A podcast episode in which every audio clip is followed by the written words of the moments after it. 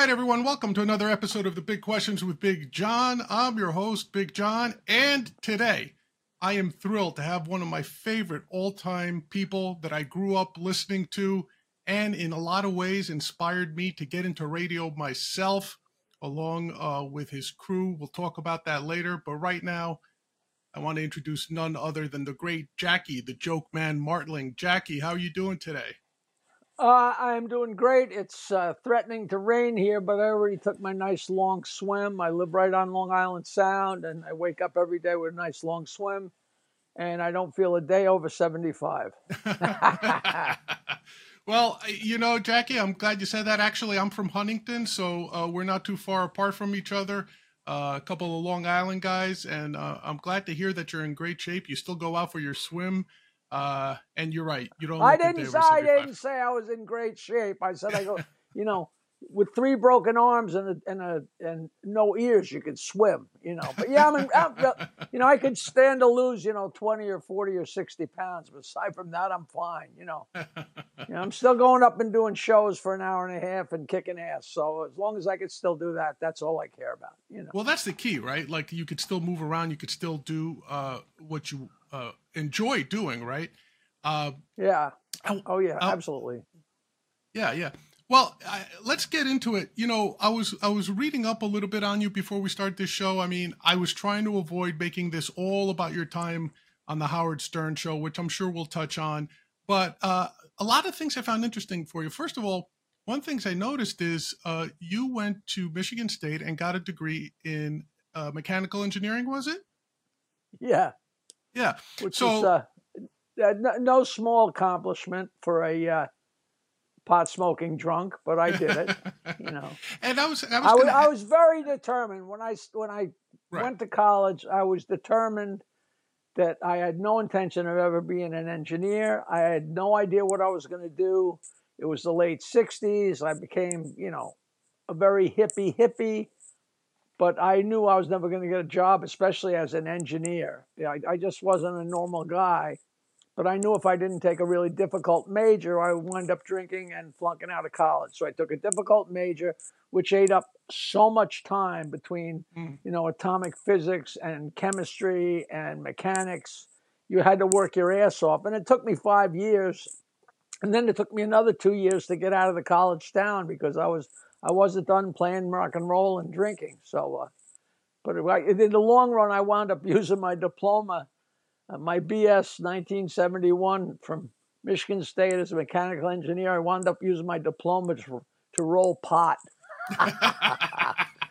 well, which, you... which is a funny joke, but it's also absolutely true.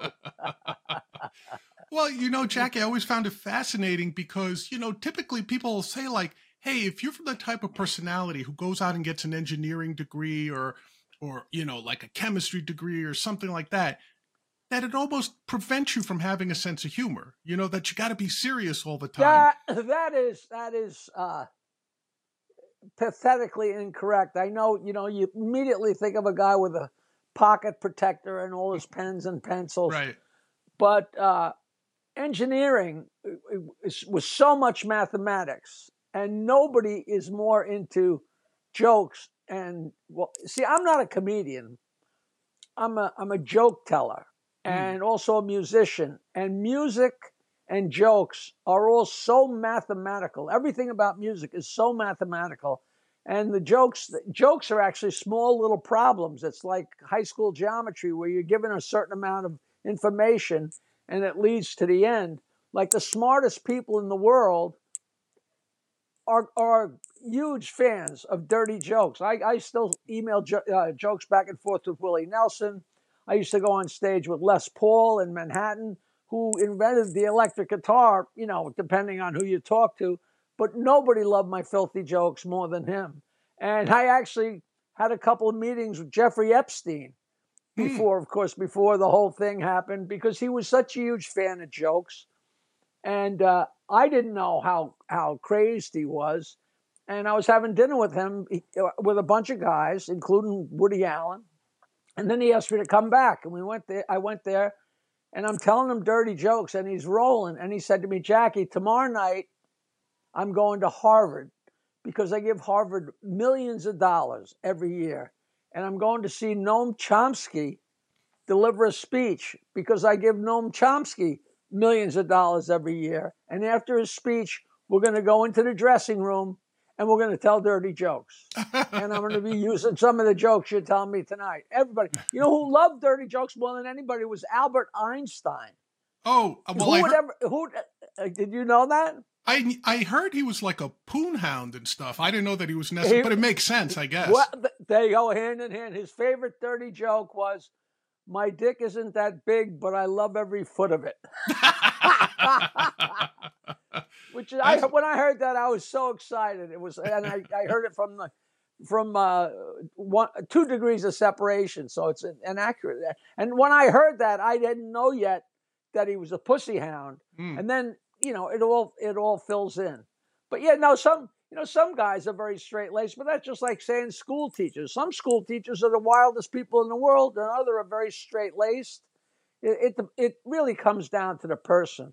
Mm. But the jokes jokes are so universal, and you'd be surprised. You know, I I did a, a charity show. My good friend uh, Syd Mandelbaum has a great charity called Rock and Wrap It Up, and they collect food from all kinds of places. They used to start. They started off getting food from big rock concerts, but now they get the food that's left over at ball games and football games and hockey. I mean, the guy's amazing, and uh, he he just you know he just loves the dirty jokes, but nobody loves the dirty jokes more than the vets that he takes care of. He he feeds all these vets, and I do his, his uh, charity golf outing. And one outing about five or ten years ago, he says, "Listen, there's a four star general that's going to be here, and he's with his wife, and I don't, uh, you know, I'm not sure." I said, "Listen, relax."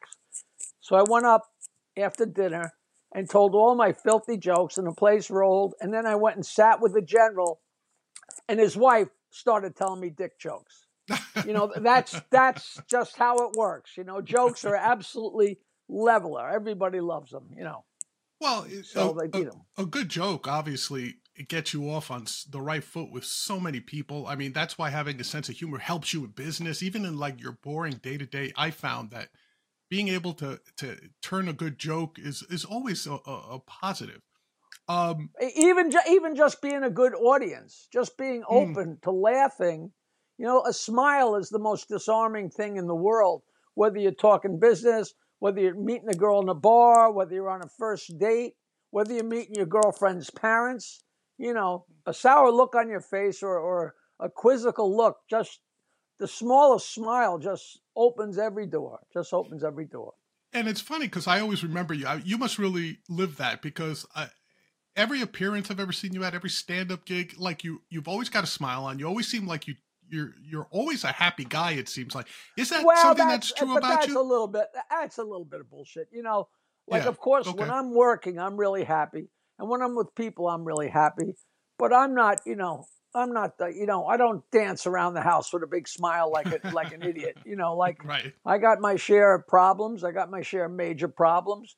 But, you know, who wants to hear that? You know, you don't go up to a girl in a bar and say, "Hey, you want to know what's wrong in my life?" You know, that's not that's not how it works. Right. But yeah, and I'm usually when the cameras are rolling, especially, but on stage or at an appearance or at a charity event, you know, I, I'm not just putting it on. I'm really happy to be there because people are ready to laugh and ready to enjoy, and it's nice to be invited and it's nice to be loved. You know, it's the same old thing. You know. Yeah.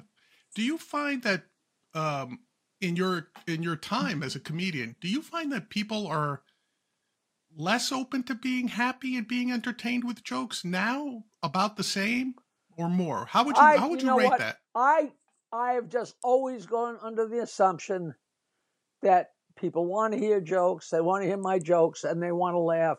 And if they don't, fuck them. It's that simple, you know. exactly. An Okay. easy. That's an easy thing to say because if you're up on stage and all of a sudden you see a bunch of people not laughing, you know. luckily, that doesn't happen a lot anymore. But uh, is there hasn't been a great turn, a tide of uh, people aren't as ready to laugh as they were, because those kinds of people, I, I guess, I just don't come in contact with. They're not, you know. if you go to see Jackie the Joke Man Martling and you don't intend on laughing, who's the idiot? You know, exactly. You know, you know I, I tell people, look, I got your money already. If you don't laugh, who's the idiot? You know, exactly. that, that's right. simple, right. right?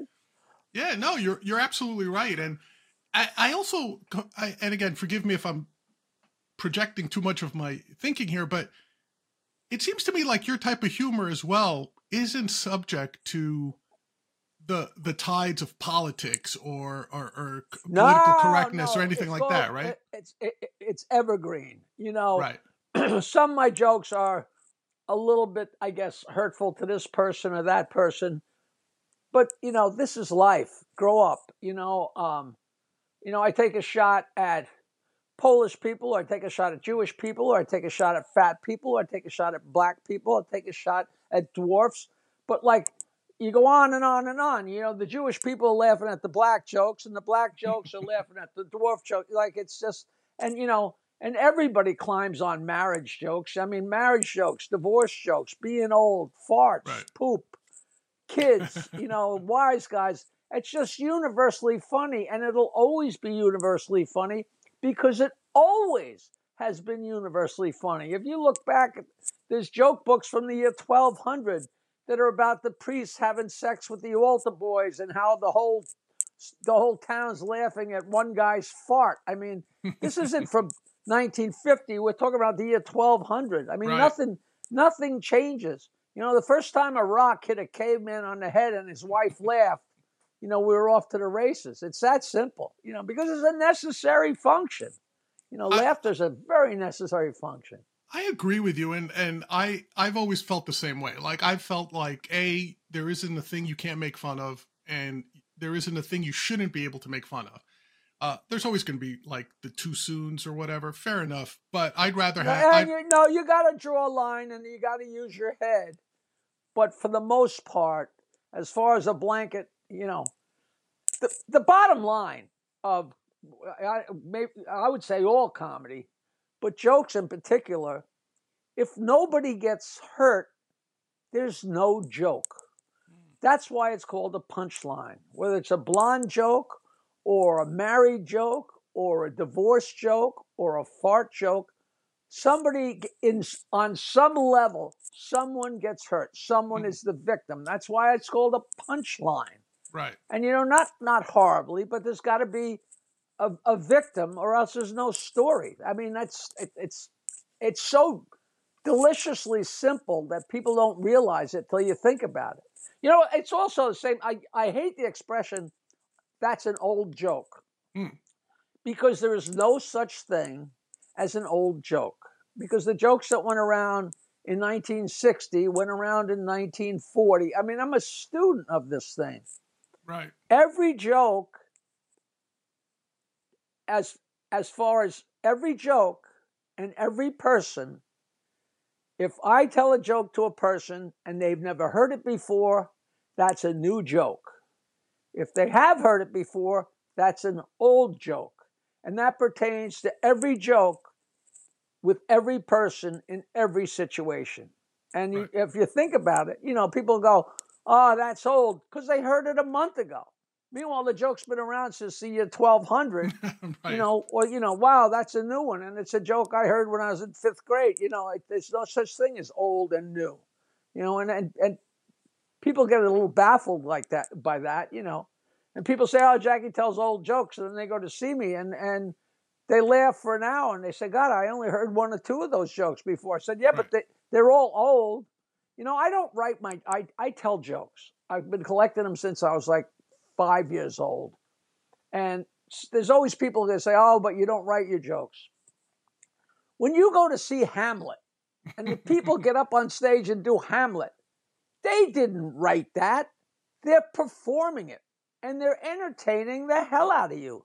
My idea is I'm going to go up and not just entertain you. I'm going to make you laugh your balls off.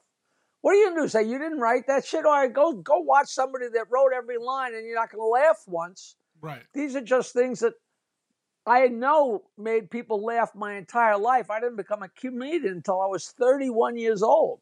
I've been telling these jokes for decades already, and I know what works, and I know what punches people in the stomach and makes them throw up with laughter. and I just took it on stage, and and that's just the way it is. You know, it's it's a it's a performance. You know. Yeah. No, and there's, I, you know, it's funny because um, I think the first time I saw your stand up was uh, something that Redd Foxx hosted. It was called Dirty Dirty Jokes, I think. Redd Foxx's dirty, dirty jokes. You're right. and as a matter of fact, you were on with a with Robert Schimmel, uh, a young Robert Dice Schimmel, Clay, I think. To, this day, Dice says that that video is what got him noticed and got him launched.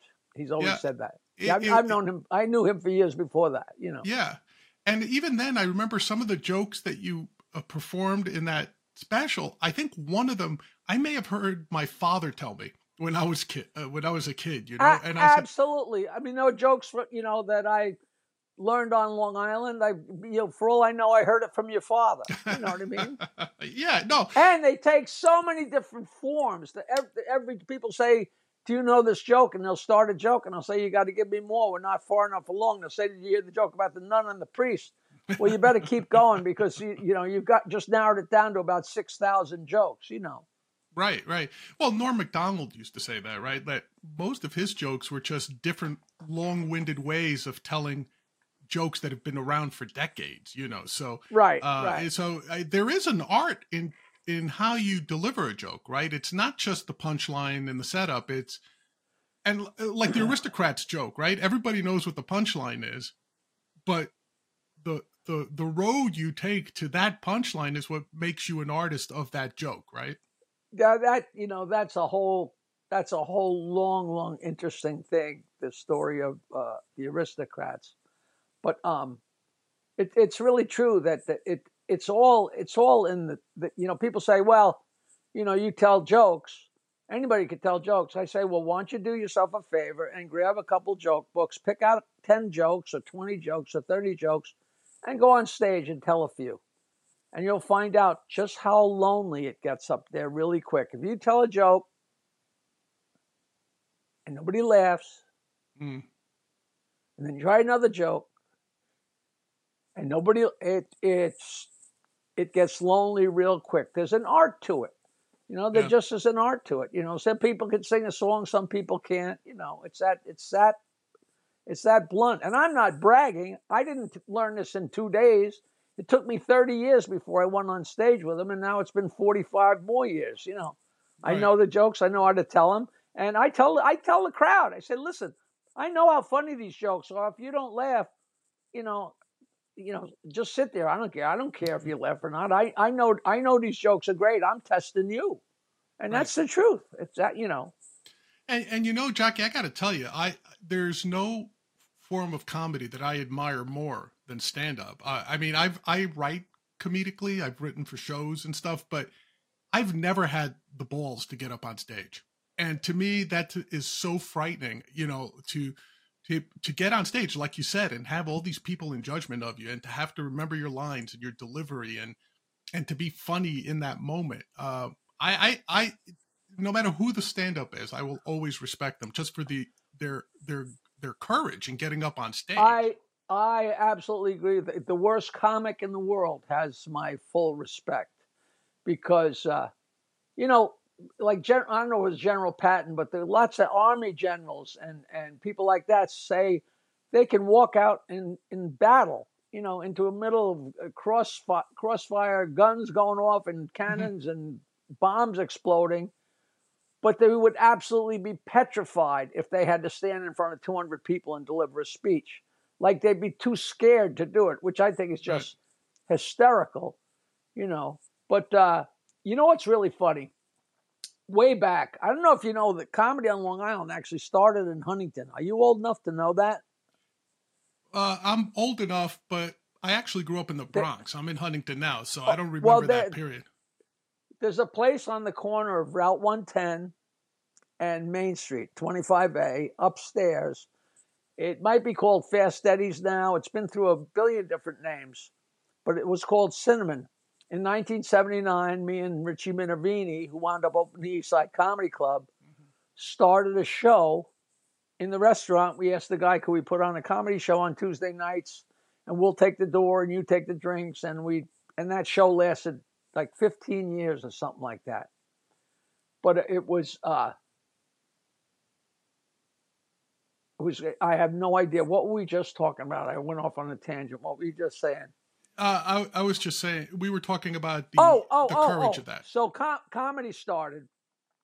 So all of a sudden, comedy gets going. Now all of a sudden, these clubs are popping up Right. in Richmond or Nashville. You know, slowly but surely, uh, these clubs are opening up, and they used to bring like three comics from New York. There was no headliner, middle opener. There was none of that crap. It was just three comics would show up and be like, "Well, why don't you on first? And I, I always said, "Well, I'll go on last because I'm so dirty and I'm so loud."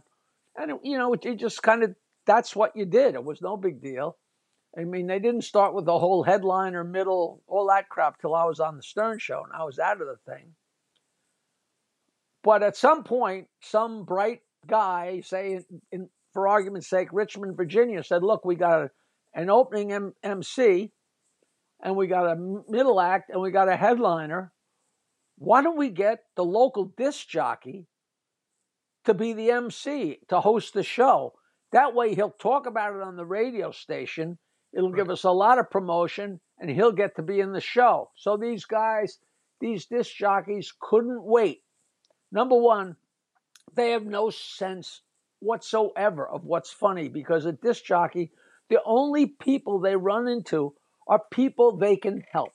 Mm. When he runs into somebody that owns the car dealership, who knows that every time he mentions him, he's going to get promotion so he says hello, and the guy's like, "Oh, you're so funny," because it's in their best interest. So these guys, but they're curtailed by being on the air. So these disc jockeys couldn't wait to get on stage and number one, be hysterical, and number two, curse. And they would get on stage. I watched it. I don't know whether I saw it three times or 33 times, but they get up on stage to host the show. And it almost was like good evening, ladies and fucks. It was almost like that. And they would bomb so bad. And they wound up being the biggest fans of comedy. The biggest fans of comedy are the people that have gotten on stage and tried it. Right. If whether you stay as on as a comic or whether you fail as a comic, those are the biggest fans because they know what it's like when you know what it can be, what a horror it can be, and then eventually you know what you know how good it can be but those guys like you know the disc jockeys like one by one they just fall by the wayside i mean they'd be up there and you know the old crickets like they're talking right. and nobody's responding and like well, what happened to the people that laughed at everything i said well that you know that was in a different space man you know well, so Jackie, it is funny yeah, it definitely. Well, Jay, let me ask you this: like, I'm sure you've known people, as I've known people, that are funny when you talk to them one on one.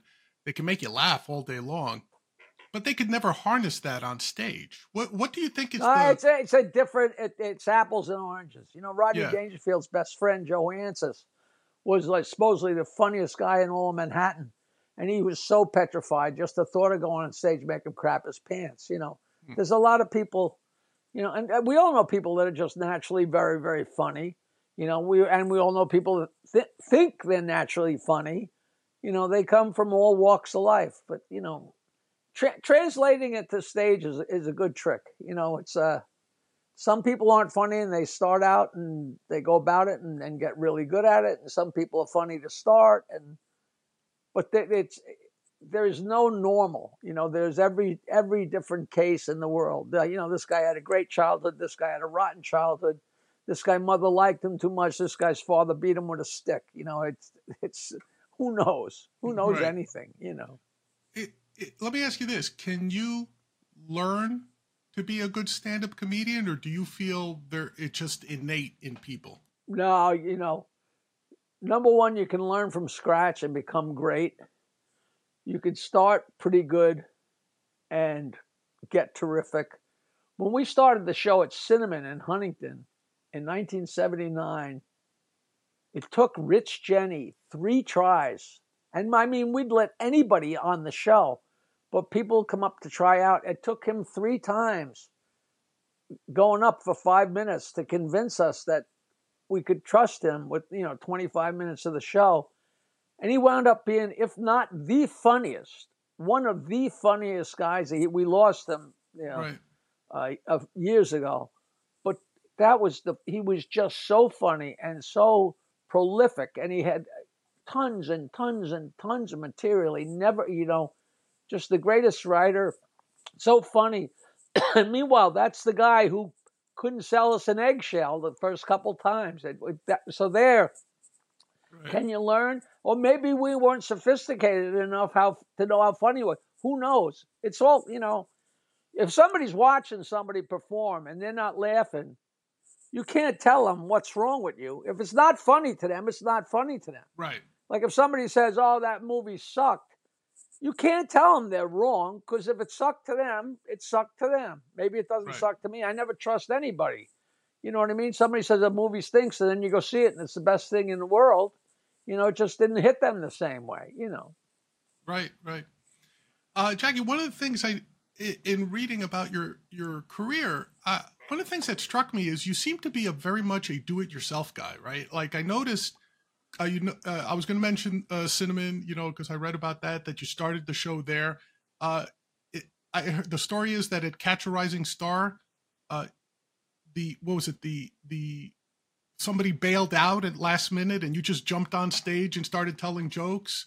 Well, that event- that was long before I, I, had no intention of ever becoming a comedian, and uh, I played in a band we had a three piece band and we told dirty jokes in between songs.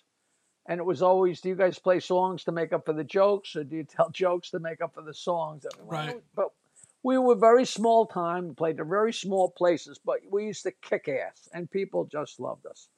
And I got to where I, I just knew every joke in the world and I just loved jokes. I just loved them. But I always loved, without any intention of ever being a comedian, I just loved telling jokes.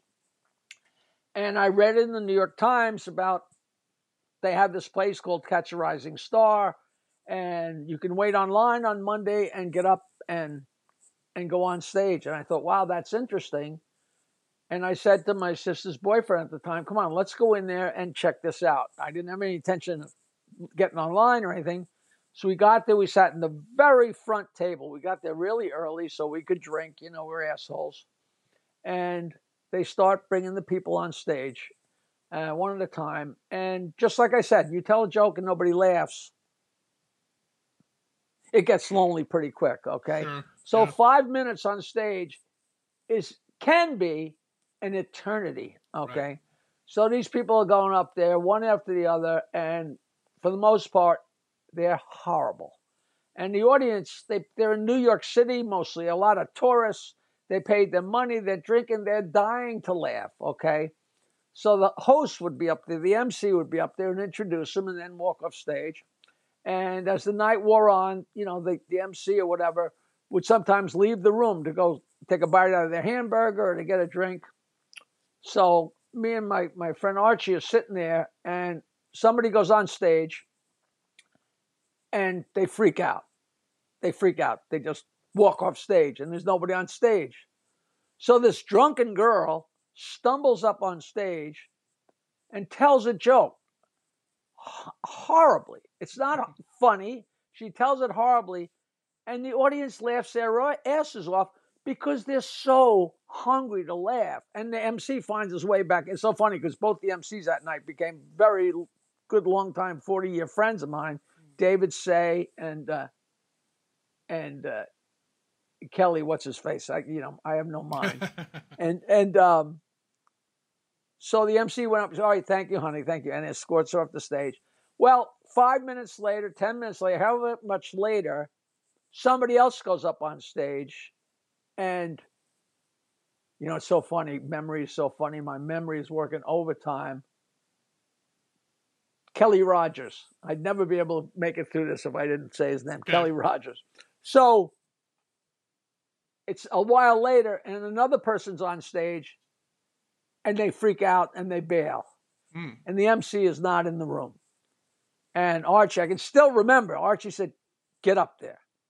So I went up on stage, and I told one of my all time tried and true jokes that I've been telling for decades by this time. And I'm sure the whole world knows every joke, but, but I didn't care. I just went up and told this joke. As I'm telling the joke, I saw the MC walk back through the velvet curtain and he was standing over there, but he didn't run up and stop me. And I finished the joke and the place went bananas. Hmm. And you know, not to, not to mention how great it felt, but I was kind of shocked. And I went and sat back down with Archie. And as we're leaving, see, I, I grew up in East Norwich in this little town, and I'm a wise guy, little kid, and I know all these jokes, I've heard all these jokes, so I assume that everybody in America that grew up in America, of course, everybody in America knows all these jokes. Right. It turns out nobody knows these jokes. Comedians don't know these jokes. Maybe there's one guy's uncle in Oshkosh out of 10,000 people that maybe he knows 20 jokes. Nobody knows. So uh, we're walking out, and David Sayh, who's just the greatest guy, an old friend at this point, he goes, Hey, yeah, that was a pretty good joke. You know, you ever think about doing this? I said, Come on, you knew that joke. He said, What? I never heard that joke before. I said, You never heard that joke before? And I swear to you, John, I swear to God on my mother, the proverbial bing, the light bulb went off over my head saying, if the host at Catch a Rising Star in Manhattan hasn't heard that joke, right. maybe there are other people that haven't heard that joke. And like I said, it turned out nobody has heard that joke. And anybody who has heard that joke has forgotten it, long forgotten it. You know, I can't tell you how many people tell me that they get pissed off because they're watching me on stage. And as I get to the end of the joke, in the middle while they're laughing, they realize, Jesus Christ, I heard that before, right. which is which is a, a testament to me. And that that was that was a turning point in my in my life when he said he hadn't heard that joke before. I realized, wow, maybe I'm sitting on a gold mine, and it turned out I was and I am. You know, and uh, you know, I what would have happened if I hadn't got up there? Who knows? But because I was already telling jokes like crazy, but that was just definitely a goose. You know, but of course, then I went and got in line to catch a rising star, and twice I bombed so bad. And I got to be friends with Rick Newman, who owned Catch a Rising Star. And we'd sit at the Friars Club and he'd make me tell my stories about how bad I bombed at Catch a Rising Star. Right, you know, we're at the height of Stern fans fame, and you know, and I'm I'm a multimillionaire, and the whole world knows me. So, Jackie, tell them about how, how how shitty you did at my club, you know, which is so funny. you know, like in you know, but those are such fond stories. Those are those are stories comics like to tell. I have a I have a podcast with Peter Bales, who actually brought me into the comic strip in Manhattan in 1979, and got me past that. that and his his peers were Jerry Seinfeld, Paul Reiser, Larry Miller, Dennis Wolfberg, you know, uh, uh, Carol so, Leifer, who was the girl that Elaine was based on. Right, right. That was his whole gang, and I got past in there. And uh, our podcast, that's what we talk to comics about. We don't say when was your greatest show. We say when was your worst show. What's right. the one that comes up when everybody's talking about you know the shithole here and the shithole there? You know. Right. Like if somebody says, "Hey, you hear Rob Bartlett had a great show in Maine? Uh, hey, you hear Minervini had a great show in Kansas City? Uh, hey, here Jim Myers really ate it big in Manhattan. tell, tell, tell us about, it, tell us about, it, you know." I you know, it's, no... it's Schadenfreude. You know what Schadenfreude is? That's yeah, yeah reveling yeah. In, in the failure of others. You know. Yeah, I always want to was... name a comedy club Schadenfreude. Schadenfreude.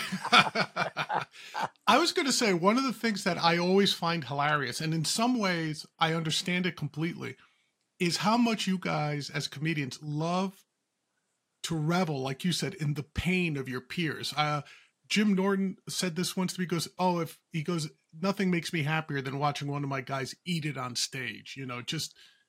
And it, on some level, it's so cruel, right? Because you, you know how tough that is. Know, you don't know how you. Nothing you do in life, but especially in comedy and show business, there's you don't realize how we all think we're so special, and nobody's special, and how universal everything is. Like when we worked the Florida the Florida comic strip, there'd be like four guys on the show and be like 400 people out there, and we'd be in the bar drinking and have a merry old time. And so, you know, one after one of the guys are killing, the guys are killing. And all of a sudden, the waitress or somebody got, come in and say, "Hey, you know, I'm not going to say names, but you know, hey, uh, you know, Peter's eating it up there." You couldn't get into the showroom quick enough right. to stand there and watch watch the guy bomb. And you know, I have such a great story about this. Uh, Rich Jeni, Rich Jeni, and I were on the road so long ago that I was the headliner and he was the middle act. And we're working in Savannah, Georgia in 1983. Now, right now in Savannah, Georgia, it's probably around 1955. God knows what it was, must have been 1933 in 1983. Right. And we're working at, you know, to maybe 150 good old boys and their girls and I'm in the back room, back of the room, sitting on a stool. I could see it like I'm there when I tell these stories. and Jeni's on stage, and I'm half drunk and I'm drinking, and he's on stage, and he's not doing real well, and he starts doing his Jewish material. Forget about them knowing the ins and outs of, of the Jewish way of life and the Jewish people I'm sure most of those people had never even seen a Jew. Okay. Right. And Jeni's Italian. He's not Jewish, but he's telling, you know, Jewish, you know, flavored stuff. And it is so quiet. And I'm sitting in the back. And I always tell people when a comedian's bombing on stage, there's a very distinct rhythm. Mm. There's the guy on stage delivering the joke, then there's the silence that nobody laughed. And then the roar of the comedians in the back laughing so loud because they want to make sure the guy on stage knows they heard him going into the toilet. So he's delivering joke after joke and it's eating it. And I'm screaming. And he's delivering and he's eating. At some point, he's so frustrated, he said, Do any of you people know what a bagel is? And I swear on my mother, a guy in the corner goes, Yeah. It's a hunting dog. I fell off my stool, and the guy, I don't know if the guy was being, of course he was being funny or something, but it it was just it was just priceless. I think Jeni told that to Leno on the Tonight Show. That's but it's like it's a very distinct thing when somebody's bombing, and it's it's you know one of the great things that happened was what the first time you know you're on stage and playing music or telling jokes or something. One of the great things in my life, I think I was reading a Steve Allen book, and it's the first time I ever saw the expression flop sweat, mm. which is, you know, when you're bombing and you get that cold chill up the back of your neck. Yeah. I had no idea that was a universal thing. The, the fact that it had a name was like, whoa. So, because I thought it was God's way of telling me, get the fuck off stage. You do not belong up there. What are you doing? You, you're way out of line here. And then to find out flop sweat is a common thing, you know, whether somebody's about to forget their lines or a joke bombs, you know, because it's universal. Everybody's through the, gone through the same things. And it, it, it makes it makes a brotherhood. You know, if you're in a gang of people, ten people, if if half of them have experienced flop sweat, those are the people you're going to bond bond with. Right. You know.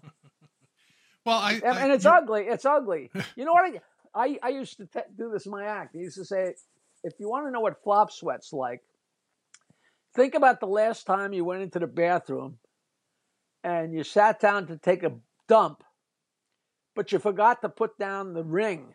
Mm. You forgot to put down the seat and you went sailing past where the ring should have been, and your ass goes into the water. Think about that. What an asshole I am feeling that when it goes up. That's that's what that's kind of what it's like. I've never heard it described like that, Jackie. But yeah, I guess you're right. but it, it, it, it it's pretty accurate, you know. Yeah, I, you know, you were talking about that, and it just reminded me. Kevin Hart had this great story. He said he was up on stage at Boston's. It was like one of the first times he'd gone up on stage, and he was bombing so bad and in the middle of his set, he says, out of the darkness in the back, he just sees something flying towards the stage. And it was a telephone book and it lands at his feet. And Patrice O'Neal had thrown it, and then he screams out, "Read that, stupid! It'll be funnier than anything you're saying." that, that, that, you know, that's so great. You know, in the very beginning, when people were really bombing, we we would write notes, and the waitress would come up and hand the guy a note, and it might be, "Hey, Harry Smith, call home. The babysitter just took an axe to your kid, so they got to, and they open the note, and they, you know, like, you know, you have the smallest cock in the world, so, so, something just to loosen the guy up, you know. Right. So always funny, always funny. I, I love to hear those stories. Um, okay, one they, of the things they I, really do. They really do never get old. They never get old. You know? I love hearing them every chance I get. Um, one thing I will say though that I noticed is uh, your joke line, uh, 516-922 wine, which has been around. Look, ever since uh, college when I was listening to Stern show. I, you know, the, the promos for uh, 516-922 wine, you know, joke, filthy jokes. Uh, you set that up on your home line back in 1979 when it wasn't as easy, right?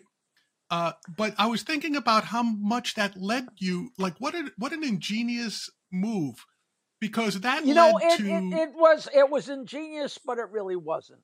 Me and Richie Hmm. started a show at Cinnamon in Huntington. We're gonna have it's the first comedy show on Long Island. There was Richard M. Dixon's White House Inn, but he had variety acts. He wouldn't pay anybody, so we're gonna start an actual show where you charge people to get in and pay the comedians. But we're lucky. I had my amplifier and speakers. We didn't have a penny. I Right. said, "How are we going to get?" ba-" I got the bright idea. I'll get a phone line.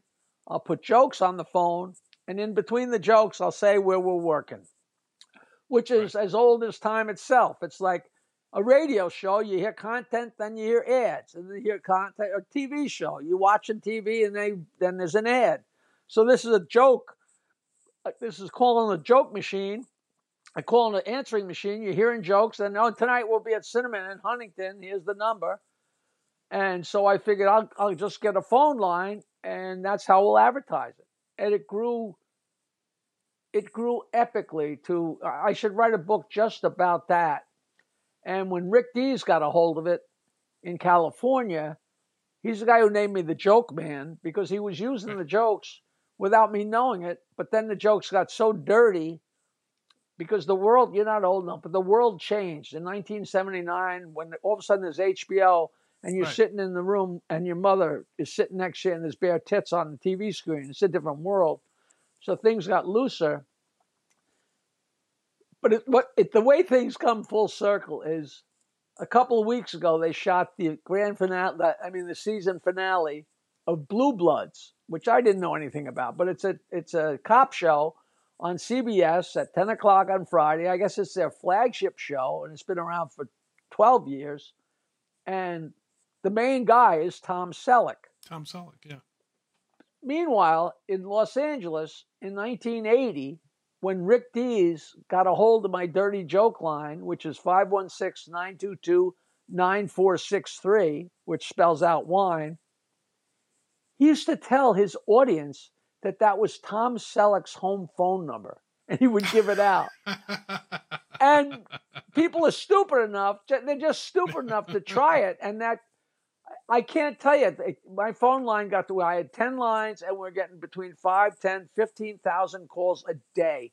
I mean, they just went and went and went and went and, and it was, talk about viral. This is viral before such thing. I would Right. put a phone in, in a Y connector. And so when it rang, instead of the thing going off, I'd answer say, Don't hang up, don't hang up. This is Jackie. This is me live. Where you calling from? Most of the time people would hang up because they're calling from work right. and they thought they were getting caught by the boss. But people would say, I'm calling from Alaska, I'm calling from Mexico, I'm calling from Florida. Almost all of them had never heard of me, hadn't even heard of 922 Wine except on the little answering machine. Just the number got passed around and passed around. They didn't know I was a comedian. They didn't know who I was. All they knew was if they dialed, they're going to hear dirty jokes, and they tell everybody. And it, uh, that was that was probably one of the first instances of something going incredibly viral before I don't even know if the word was coined yet. right. You know, And- but it and- was it was so fun. And then people, what I love is somebody comes up to me and says, you know, I used to call you line 30 years ago with the jokes. I say, yeah, well, go ahead and dial it right now. And they dial it and they freak out because I still got it going. You know, why not? You know, why not? And, and I was going to say the whole Rick Dees story really is, you know, he discovered you through the joke line, gave you the name, the joke man. Now you're, uh, did you end up writing for the Rick Dees show? well, what happened was the jokes got so dirty, he called me up and he said, I've been using your jokes, but I can't use them. Will you do some jokes specifically for me? So I would do 20 little uh, one minute or minute and a half joke things for his show.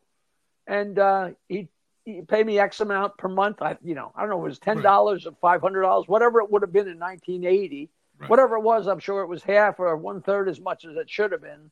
Right. But I was thrilled to be on because I was not only on his radio show, he also was one of those guys that had a thing called the weekly top 40, where he would put the songs of the week, a countdown. Number, hey, coming in at number 38 with a bullet, blah, blah, blah. And in between some of the songs, he'd put my jokes, and they actually put them on wax, like a wax LP, oh. and mail it to Chicago, mail it to Z100 in New York, mail it to Nashville. And on fr- Saturday or Sunday, when the normal shows aren't playing, they they take up two hours with the Rick Dees' top forty, and it was syndicated, and people pay a lot of money for it, and people listen to it, and a million people heard me that way, you know. So eh, the exposure was, you know, it was ridiculous. You know, of course, nobody knew who I was, and you know, it, it, it was a little bit of peeing in the wind, but you're nobody till you're somebody. You right. know, oh, did I hear you on? You know, did I hear you? Did you know? I, I'm I, you know, my uh, future ex-wife worked at Kingdom Sound, which was a great recording studio in Syosset, and everybody recorded there. And they also were big coke den, so they were they were making great records, but they also deal in coke, which was not right. that odd for that those years. And everybody used to go there to get high, and everybody worked there, everybody played there, and Nancy was a very good friend of mine. And when I had somebody come to town who was a friend that wanted cocaine, I didn't do cocaine, but if I needed it, I'd go over there and get some from them. And uh, I was sitting on the Stern Show one day, and Phoebe Snow came in. Do you know who she is or was? Singer, right? The singer, Phoebe Snow. Yeah. So Phoebe Snow came in there, and she's kind of looking at me. And after about ten minutes, she goes, "I know who you are. You're the guy with those stupid, filthy records. I used to listen to your records with the guys from the Billy Joel band when we were on break. they used to sit there and do coke and listen to my stupid. Because Nancy was a big fan, so she they had all my records, you know. And I'd give her a stack, and she'd give them out to the musicians, you know. So I mean, I've been hustling for so long, I didn't even know how to stop, you know. Well, that's the thing. I noticed that in your career, you're almost like a punk rocker in the sense that you did everything for yourself. I was going to say, all your uh, was it your first three comedy albums? You you self produced. You you you you did it all yourself, your own equipment and everything. You ended up mailing, uh, was it three of them to Howard Howard, and that's how you got introduced what, to him. What right? happened was I worked I worked in a recording studio, um, and the way that happened was odd. I, you know, I worked, I played in a band, and we had a great song called the Pot Song, and the audience used to go nuts and the owner of the of the club decided he wanted to help us and make a record out of it. And there was another guy in another band that played at this club who had a recording studio. So we went in and recorded the pot song and a love song at this recording studio. And these guys really liked me and they said, We really like you. Why don't you come work for us? I said, All right. They paid me nothing practically but I'm learning the art of recording. I was basically right. the janitor or the studio manager, but great fun. And so I learned the process that any idiot can have a record. All you need is a master tape, a few pictures, a few dollars, and you mail it to Nashville and you get back your comedy record. Now, nobody knows that, but I know that. So we start doing comedy and I had always recorded my bands. I always had two microphones hanging up, and I'd record into a cassette recorder, a decent cassette recorder. And it, it was so, clear as a bell. I, one night I said to my girlfriend, I said, You know, they laughed every time I opened my mouth. I should make a record. And she said, So make a record. And I borrowed a hundred bucks from 15 different people.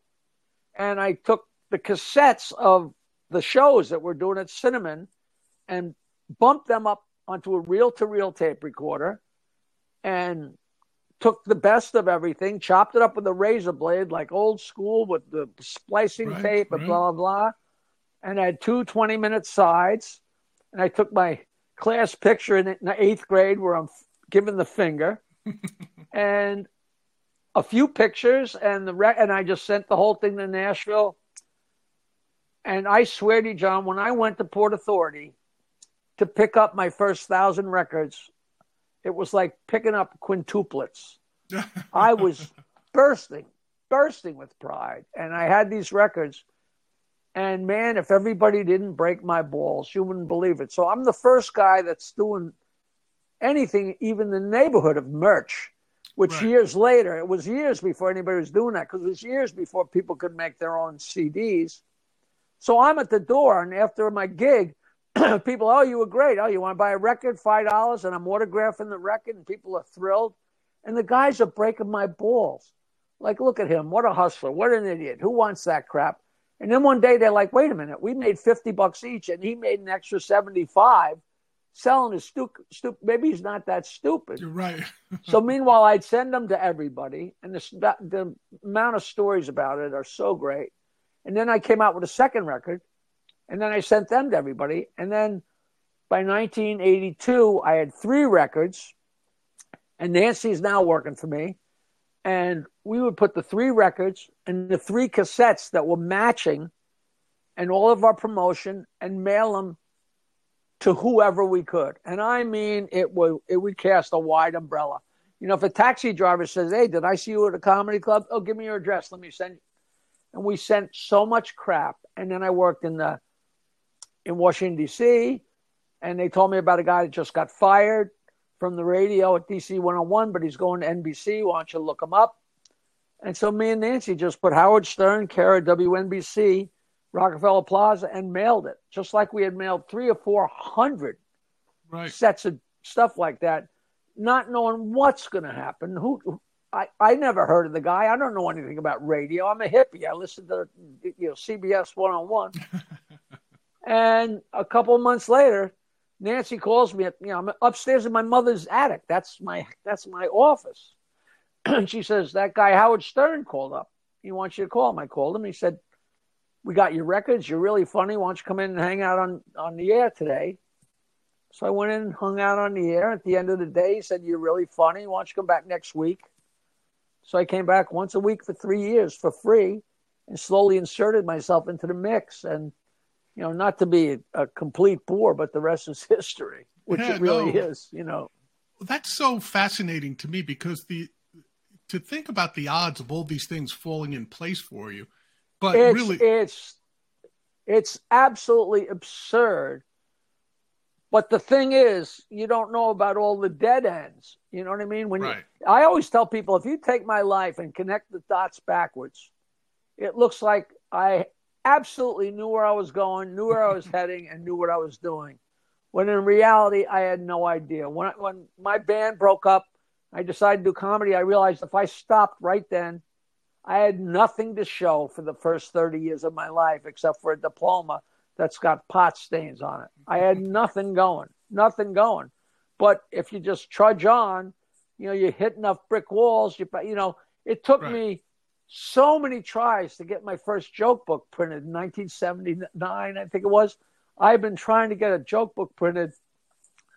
I can't tell you how many times I got rejected. And finally, the guy practically wrote to me and said, "All right, Jackie, enough already. We'll print your fucking book. Just leave me alone." You know. Right. Right. So, and but the minute that happens, you forget about all the times right. that they sent it up, sent it back, and said, "Put this up your nose." You know what I mean? So, you know, it's it's it really makes for a fun ride, makes for a fun tale. You know.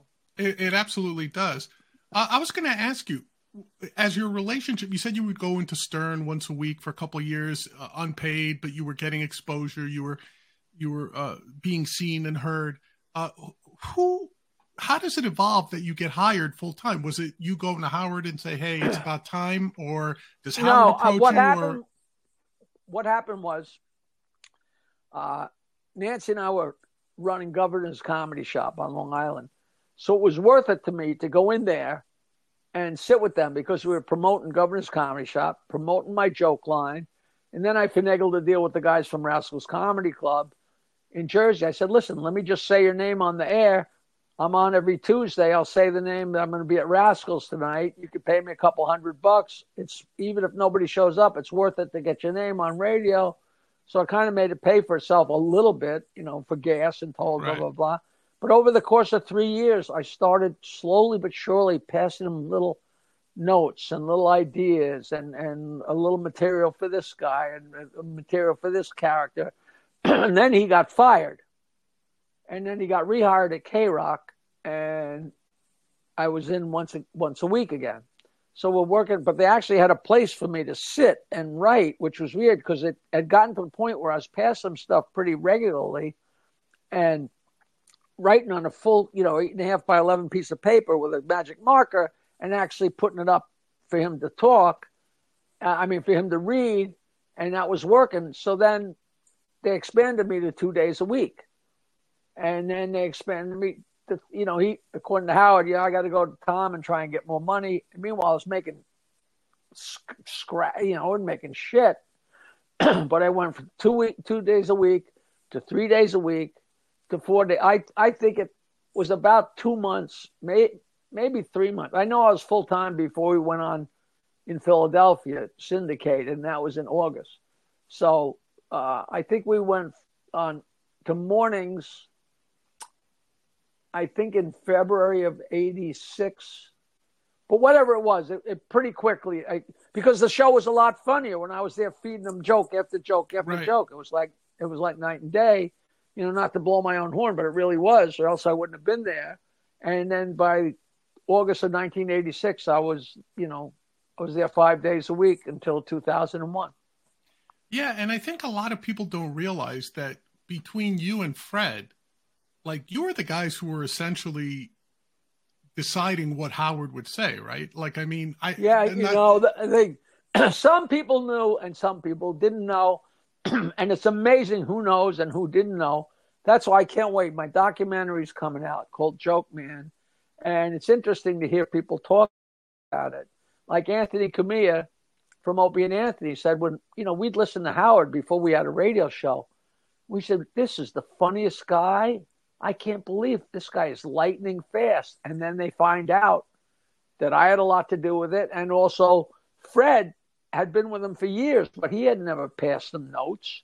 He used to write the bits and, and do some of the pre recorded. But then Fred started giving me little scraps of paper. And one day I gave him a pile of regular paper. I said, mm-hmm. Fred, write nice and big because if you hand me an idea, by the time I rewrite it and put it up there, the moment's lost because we're gone, moving yeah. a million miles an hour. So between me and Fred, we um, you know, we and we had Howard wasn't just funnier. He had three different senses of humor. He had his sense of humor, which is very broad and very wild, and I'm a punchline type guy, and Fred is from Pluto. So these three different com- these three different senses of humor just made Howard like a you know like a Medusa of comedy. You know, it's just yeah. amazing.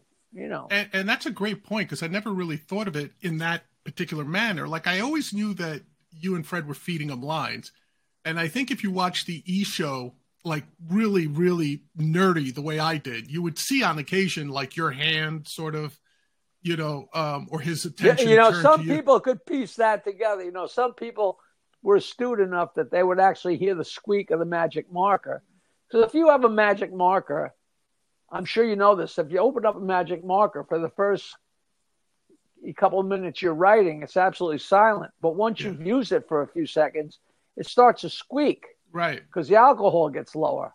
And you know, people say that they would hear the squeak and hear the pause and then hear the joke and then hear the laughs, you know, and and once you hear it, you really can't unhear it. Right. It's right. really funny. Yeah. Yeah. It's really so great. it's really great that you guys had that, but especially what you pointed out, like it's not just that you were feeding them lines it's the fact that you now had essentially three different types of humor rolled into one, which I think yeah, I never it, really it, thought it of until mean, now. Well, it it it's like we were moving a million miles an hour, but it's not like if Howard had more time, he would have thought of the things that we wrote because we had different takes on everything. So right. it uh, it was you know, and he was so brilliant. I mean, he he could switch it around, and if it was an insult to Gary, he could make it about Fred. If I wrote something about him, he could make it about me. You know, sometimes if, if you know we're going so fast, we miss the moment. And if it was a funny enough line, he'd circle the conversations around to get back to hit the joke. I mean, the reason it worked with me, I mean, me and Fred are two very, very funny guys, but it could not work with anybody but him because he was so. I mean, it was seamless. The fact that people listened for years and years and years, some people listened to every second of every show and didn't even know that we were writing stuff. Because I was a, I, I, you know, I'm this little drunken man who's just giggling and having the time of a, a lifetime, and people are breaking my balls that almost was enough to justify me being there on the show. People right. had no idea that, you know, I was supplying the content. You know, that was the furthest thing from anybody, you know, who's Jackie? Oh, he's the little guy that laughs in the background of the Stern show. You know. Right. I mean, right. And, and that's why I wound up off the show because I was I was doing a lot, you know, like you know, sh- share the wealth. I mean, he was sharing, but he could have shared more, you know. Now so. that's a that's a point that I think I, I'm I was never hundred percent sure this. If you can answer, great like it was well known you left the show you held out a couple of times to renegotiate which is you know that's part of business but were you negotiating with the station or were you negotiating with howard? Like who where did this flow from? Nobody will ever know. You know there was hmm. mel karmazin who owned who who owned infinity broadcasting. There was don buchwald howard's agent and there was howard and there was tom chiusano the general manager.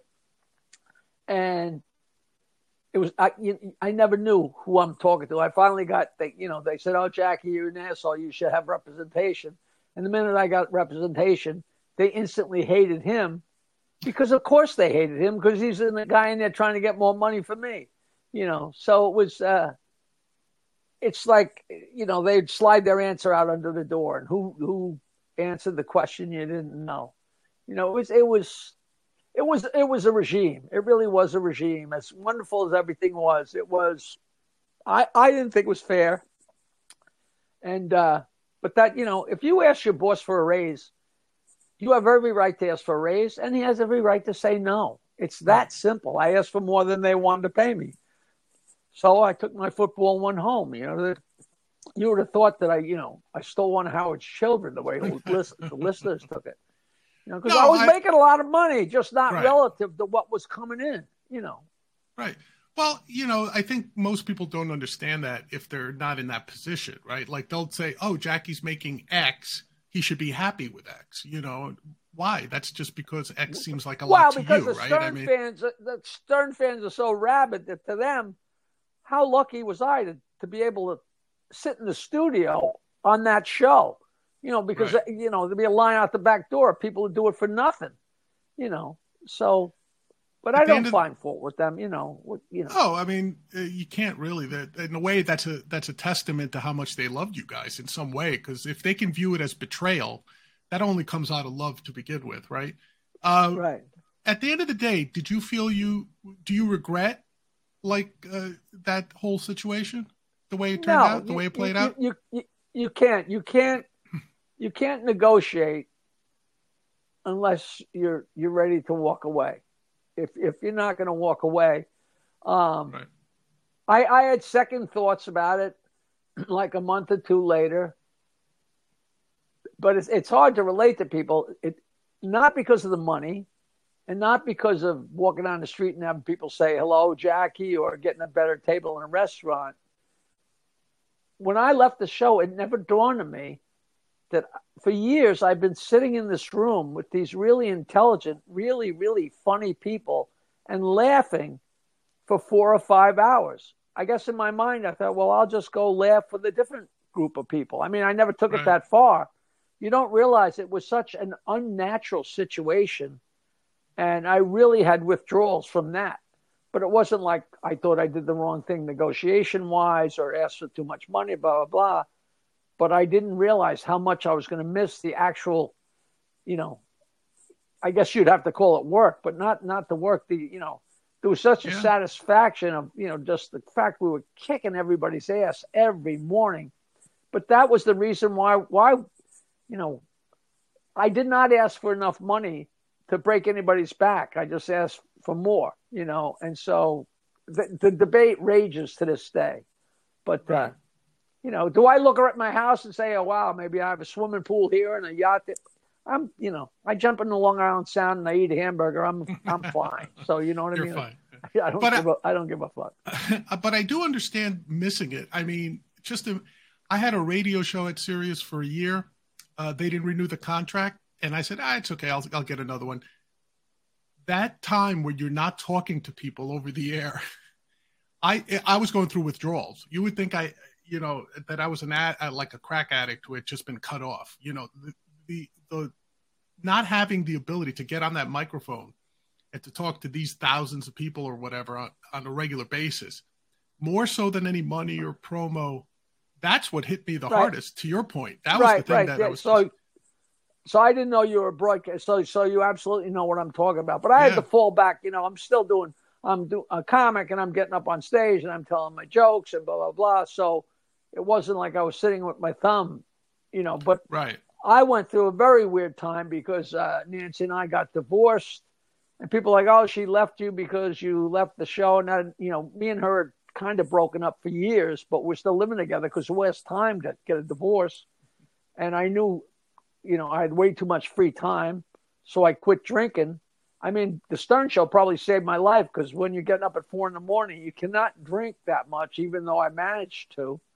So I moved into a house by myself and got divorced and left the show and quit drinking, which are four major life changes.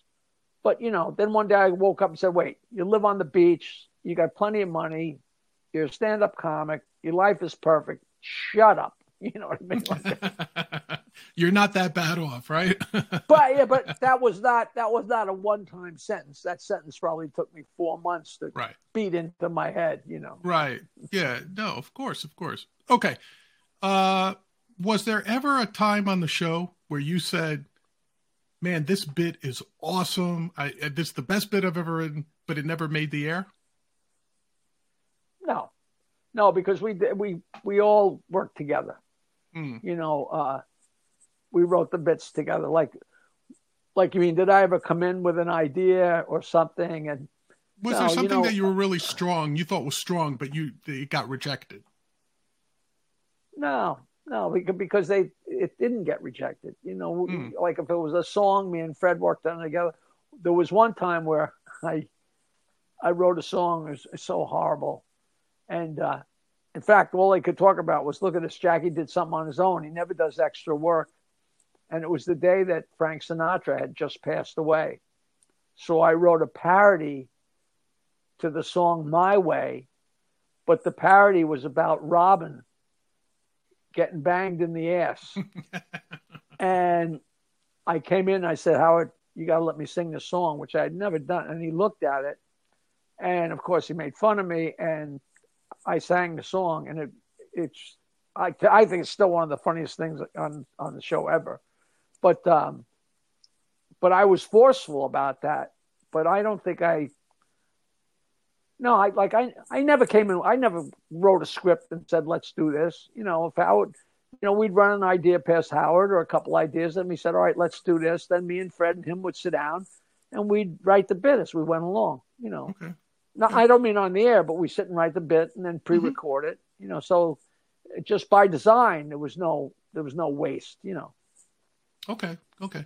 Now, people who don't work in radio sometimes don't understand this, but a lot of times the things you hear on the radio, because it's such a personal medium, we assume that those people are, are you know, what's said on the radio must be 100% gospel truth. Like for years, people think I weigh four or 500 pounds when they see me because for years, uh, the Opie and Anthony crew guys would come in and say, "Here's Big Fat John. Here, you know, he, here he comes rumbling down the hall." You go with it, you know. But then when they'd see me out on the street, someone would recognize my voice or something. They'd be like, "Oh, you're a big fat guy," you know. It's like, "No, I'm not. Can't you no, see well, your eyes?" Type class, of thing. It's the cl- it's the classic. Dean Martin's a drunk. Well, he did wind up right. being a drunk, and Jack Benny's cheap, and he was the most generous guy in the world. I mean, the whole world was convinced that I was an angry little man, and I there's not a least ang- less angry person in the world, but if you tell something they're somebody they're angry, and they go, "No, I'm not," well, you know, all of a sudden yeah, angry. And Well, now I'm- to this day, to this day, the whole world thinks I'm a cheapskate. I mean, I have people that come up to me in bars and say, "You want me to buy you a Heineken, Jackie? Because I know you'd never buy me one, you cheap bastard." And meanwhile, my friends that listen say, "What's he talking about? You're the most generous guy in the world." I say, "Yeah, but he knows that that pushes my buttons, you know." So, I'll, but on a case of like the Stern Show, it's so close to real. Everything, you know. I always use the, I always use the analogy that Bozo does a show, and when he's done with his show, he takes off his red wig and takes Right. off his big red nose and takes off his big shoes, and he goes out and he's back to being Harry Smith. But Howard didn't have a big red nose and a wig, so he was a guy, and we were all just people. So there was a very fine line where the where the bull crap started and ended, and for the most part, it was pretty much on the money, and that's and that's why. And that's why the show worked so well because people could tell that. You know, I came in one time way in the beginning. We just go in the mornings, and I said, Howard, I got to tell this on the air. I said, I got to tell you this. I had the most incredible sex dream about Robin last night. It was unbelievable. And he said, Really? I said, Yeah, I'm not making this up for the air. I mean, wow, it was graphic and crazy. She's like, you know. and then a couple days later, or a couple weeks later, this this goes. This is a testament to how everybody was all for one on the show. She said, Howard, I have to tell you, I had a sex dream about Jackie List, and she wasn't making. She had had a wild sex dream about me, and it was a whole, you know, because I had planted that seed, which is, you know, there was no reason for her to share that, you know, Right. except it was it was good for the radio and it was real, because she certainly wasn't going to cough that up if it wasn't real, you know. So that was, you know, uh, I was going to say, were there any of those relationships that um, weren't what they seemed like? I know every so often they played it off like you and Robin had issues with each other, or or, or No, something I like tell that. But people she was she was she was like when you're a kid. Howard used to always say, "Oh, you're so in love with her. You're so in love with her," and I couldn't say that, but she was like the fat girl in your class that you were good friends with. You know, it was that simple. And she would annoy me sometimes, you know, and we go at it. But you know, she didn't like. It wasn't she didn't like me. It just I'm after I left the show, I, she said if Howard had me back on the show that she would leave. People told me she said that time and time again. Because the minute I left that show, Gary, Fred, and Robin were on vacation. Because I was the one that broke their balls. I made fun of Robin, and I made fun of Fred, or made fun of Gary. I didn't especially do all of it, but I would get, I would start the start start it in motion. You know, Right. make fun of Gary's ass or make make fun of Robin making a mistake in the news. And I would, you know, I would put sand in the gears, which made the show great. That was the whole idea of the whole thing. But there was no real animosity. I mean, me and her even went out to lunch like five or ten years ago or something. You know, she's, you know, we were we were all pals. You know, okay, no, that's that's why I was asking because, like I said, sometimes I mean, you might call her tomorrow and she might say that fucking asshole Jackie. So I, I don't, I don't, I Yeah. can't, you know, speak for anybody else. Yeah, from your perspective is the only thing you could say, right? Um, Right. One last question about that is I have to ask you, I don't know if you're aware, but nowadays there's a cottage industry that has grown around shitting on Stuttering John. It seems like everybody or a lot of people from the Stern Show. I'm not discussing it. I'm not discussing it. You're it. not discussing that. Okay, fair enough. Not, not even a little bit. I have my reasons. Fair enough. Fair enough. We could skip it then. Uh, all right. So let's. Uh, I've been enjoying our talk until now. So let's wrap this up a little bit. I But- don't get me wrong. I I love Shuley. I love all those guys. I just don't, you know, That's okay. shit slinging. I, I was a shit slinger when I was on the show. I don't do that. You know. That's fair enough. I I, I- I respect you saying that, and, and that's perfectly fine. Um, I mean, Now- John, John, Stuttering John is in my documentary, and he's Mhm. great in it. And uh, I'll say it again: it's Joke Man. It's an Yeah, IKA gonna- collective feature feature length documentary, and it's going to be on Apple TV, iTunes, and Amazon Prime starting July 18th. And everybody, 18th. please, please watch it. You yeah. Know, I'd love to know what you think of it. I think you'd really like it.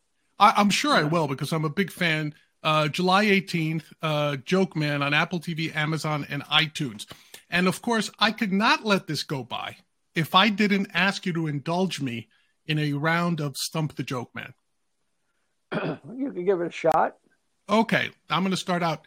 Now, th- does this work that I start telling the joke and when you know it, you're going to jump well, in? Well, you know, there's been different. The way it started years ago was uh, I would say to people in the crowd um, at the end of my show, I said, give me a subject, I'll give you a joke. And they give me a subject and I tell them a joke. And if it was too too narrow a subject, I would open the umbrella and make it bigger, you know.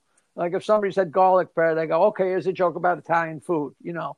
And then when I got to the Stern show, he said, you know, we should make it two line jokes, and that's what we did. And then I, me and Fred would come up jokes with jokes for Fred to call in with, because the listeners all they called in was horrible black jokes and horrible, you know, stuff right. we couldn't do on the air.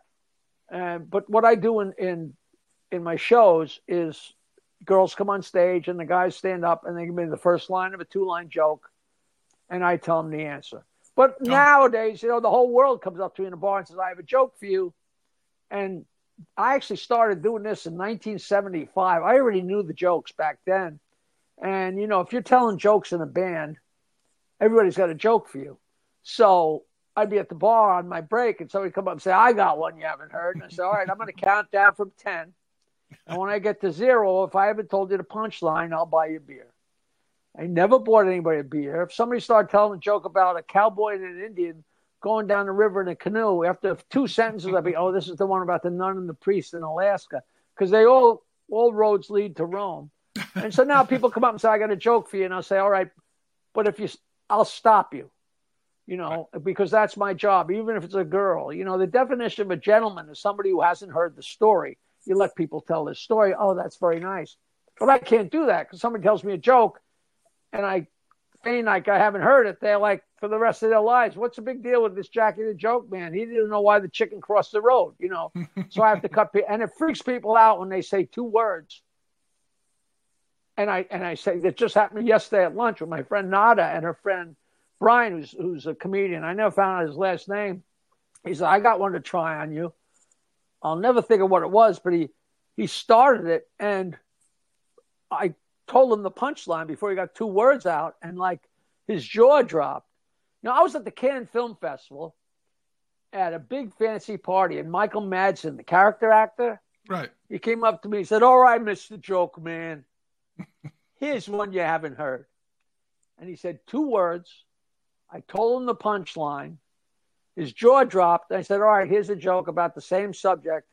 I told him a joke about the same subject, and he dropped to his knees in the, in the middle of this party going, I hail you, I hail you, I hail you. So, you know, very often somebody starts a joke, I have to I have to correct it you know, before they finish it. So yeah, do anything you want. Now after that whole build up, you All right. tell me a joke I never heard before. No, you're probably you probably heard of it. Okay. Uh, a young man is walking down the sidewalk. He sees a line of dudes uh, lined up in front of a building. He goes to the guy at the end of the line and he says, Hey, what's this line for? And he goes, Oh, haven't you heard? They're giving away free blowjobs inside. So the guy says, Oh, that sounds like a good deal. So he stands online A couple of minutes go by. This old lady comes by on her uh, with her cane, and she says, "Excuse me, young man, but why are you all waiting online here?" We're waiting in line for our lollipops. there you go. Yep. As long, as, long as, they, keep... keep... making them, I'm gonna keep sucking on them. That was on my first LP. My very right. first LP. That's okay. a great joke. That's it is a great, a great joke. joke. And Jackie, of course, as I fully expected, you have not, I was not able to stump the joke man. And in some ways, I wear that as a badge of honor that I was not able to and do that. You email me your street address and your shirt size, and I will send you I stump Jackie Joke Man t shirt, and you could tell people that it was a consolation prize. Thank you so much, Jackie. I will definitely take you up on that. And uh, since we're practically neighbors, I'm sure I'll come out and run into you if you're doing any gigs out on the island. Uh, certainly come out and catch you there. You live in Everyone. Huntington still? Yeah, I'm in Huntington right now. Yeah. Love it. so Huntington. yeah, Yeah, it's a nice place. Recently moved out here, but I'm uh, I'm kind of happy out here. Everyone, please, as we mentioned before, July 18th, IKA uh, production documentary, Joke Man. I, it's I it's IKA Collective. It's my old. I had a show on Sirius for uh, like uh, eight years called uh, Jackie's Joke Hunt, Joke and Hunt, he was my yeah. co-host, Ian Karr. The IKA Okay. Collective. And IKA uh, Collective. The title is Joke Man, and it'll be on Apple TV, Amazon, and iTunes. yeah, so uh, far, so far, and so far, we're adding on more every 18th. day. Yeah. So everybody, please go check it out. Support our friend Jackie the Joke Man. He is one of the funniest people ever. He's still going strong at the young age of 75. And like he said, uh, Oh! Oh, Yeah, I hate the hearing that. Oh. Oh, but listen, Jackie, I can't thank you enough for doing this. This is a dream come true for me. Uh, in many ways, you, Howard, uh, guys from that show, Opie and Anthony, all you guys, all that talk radio guys from the heyday are what inspired me to get into radio. So I, I want to thank you personally for that and just in general, just for being a good guy and uh, joining us on the show. My pleasure. Thanks for having me. Uh, one more thing, if you guys uh, want a personalized video, I'm on cameo.com slash Jackie Martling, and all my gigs are on jokeland.com. And I'm, you know, I'm still doing them here, there, and everywhere. So, you know, and we'll definitely have that on the podcast for people to remind them. And he's also on Twitter every day at 420. Wink. There's a new joke uh, on Twitter. no, I, I stopped doing that. I, oh, you when- stopped when I- doing that. Well, uh, there's still lots of jokes there, but when I found out that my uh, documentary was going to come out, I decided to wait until it was available because then I can give people a joke and tell them where to get my documentary. So then when they, because those jokes go viral, you put a joke on Right. Twitter, everybody sends it to everybody. So I wanted to do me some good. For you know, for 15 years, I was putting a different joke on there every day for nothing except, oh, Jackie said Uncle Vinnie's Comedy Club in Point Pleasant.